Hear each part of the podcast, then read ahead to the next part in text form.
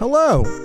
Welcome to Fanbyte Daily for Thursday, July 16th, 2020. I am your host, editor at large for fanbyte.com, John Warren, and I'm here to ferry you across the river of today's games and entertainment news in less than 10 minutes. Don't forget to tip.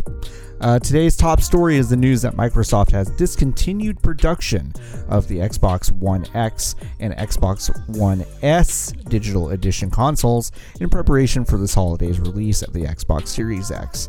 The regular disc enabled version of the Xbox One S will continue production and sale on a global level. The discontinued consoles have faced a shortage not unlike the Nintendo Switch has over the past few weeks, but it's expected that the last runs of each console will be more readily in stock in the near future.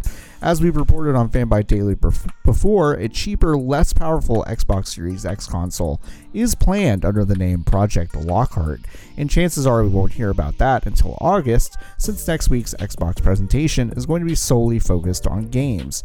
Speaking of which, we should know more about Halo Infinite this time next week, which will get a proper reveal as part of the hour long event planned next Thursday, the 23rd.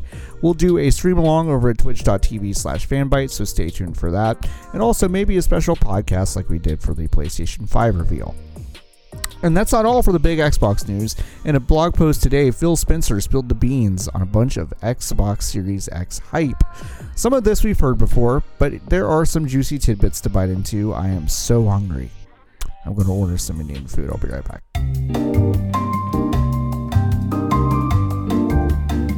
Okay, hey, uh, Phil Spencer's big promise from the blog post is that all Xbox Game Studios titles for the next couple years will be released for Xbox One and Xbox Series X, meaning you don't have to commit to going next generation immediately if you want to play the latest and greatest on Xbox. That's pretty cool. Uh, this might not be news, but Spencer also reiterated that the Microsoft Elite controller and the amazing Xbox Adaptive controller are both totally compatible with the Xbox Series X. Although some key functionality of Xbox Project xCloud platform are still unclear, access to the platform will be bundled into Xbox Game Pass Ultimate, meaning if you subscribe to the latter already, you'll get xCloud wrapped into your subscription in September. At the very least, you'll be able to take your Xbox Game Pass games across multiple devices. Which devices and how? Still kind of unclear. Will it be better than Google Stadia? Can't really get worse. uh, so moving on. Uh, Nexon, the South Korean Japanese studio responsible for games like Maple Story and Maple Story 2, is shutting down its Orange County office, according to a VentureBeat report released today. In a statement, Nexon said, quote, We deeply appreciate the commitment and output of the OC team. However, projects in development there no longer fit with our focus on core creative competencies. All permanent employees impacted by this decision will receive severance and outplacement assistance, end quote. The creation of the Orange County studio, along with previously consolidated Southern California studios, was the result of an attempt to push Nexon's offerings to the west. It's unclear if the closure of this studio signals the end of that push. As part of his Summer Game Fest, video game industry hype man Jeff Keighley will be going hands on with the PlayStation 5's DualSense controller tomorrow at 9 a.m. Pacific over at summergamefest.com. Who knows if he's going to be playing an actual game or just playing around with the controller? It's kind of unclear, but we will find out. Uh, in an interview with VGC, Paper Mario the Origami King producer Kensuke uh, Tanabe dove deep into the team's philosophy with the series and how fan opinion has skewed a bit negative over the past few games in the franchise.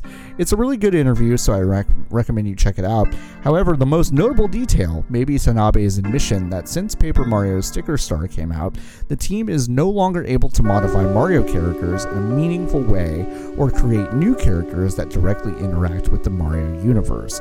This could explain why the villains in the Origami King are either objects found in our real world or are completely original designs that have never been seen before in the Mushroom Kingdom or any other Mario adjacent world. Tanabe also implied that characters seen in the Origami King may only appear in this game and not transcend to the greater Mario canon. That's wild.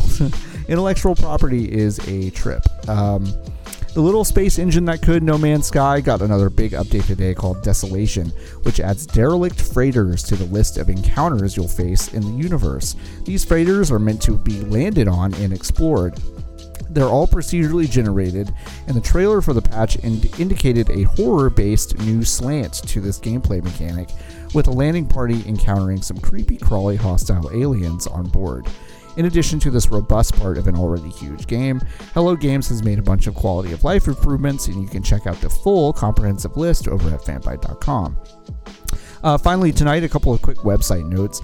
Uh, James O'Connor wrote a cool piece for us, making note of which Switch ports are worth the effort and which ones aren't. XCOM 2 and Burnout Paradise received high marks, while The Outer Worlds and Bioshock Infinite didn't quite pass James's smell test. You can see the full list and why he judged the way he judged over at the site right now. We've also redone the podcast page. Yeah, so you can access each of our wonderful shows, there are seven feeds now, over at fanbyte.com slash podcasts. We're giving you more ways to check out the very good shows we make. Shout out to producer Jordan, product manager Rocky, and guides editor Dylan for doing a ton of the grunt work on these improvements. We appreciate it. Uh, that's it for today's news. Please check back with us tomorrow evening, and until then, keep on cruising.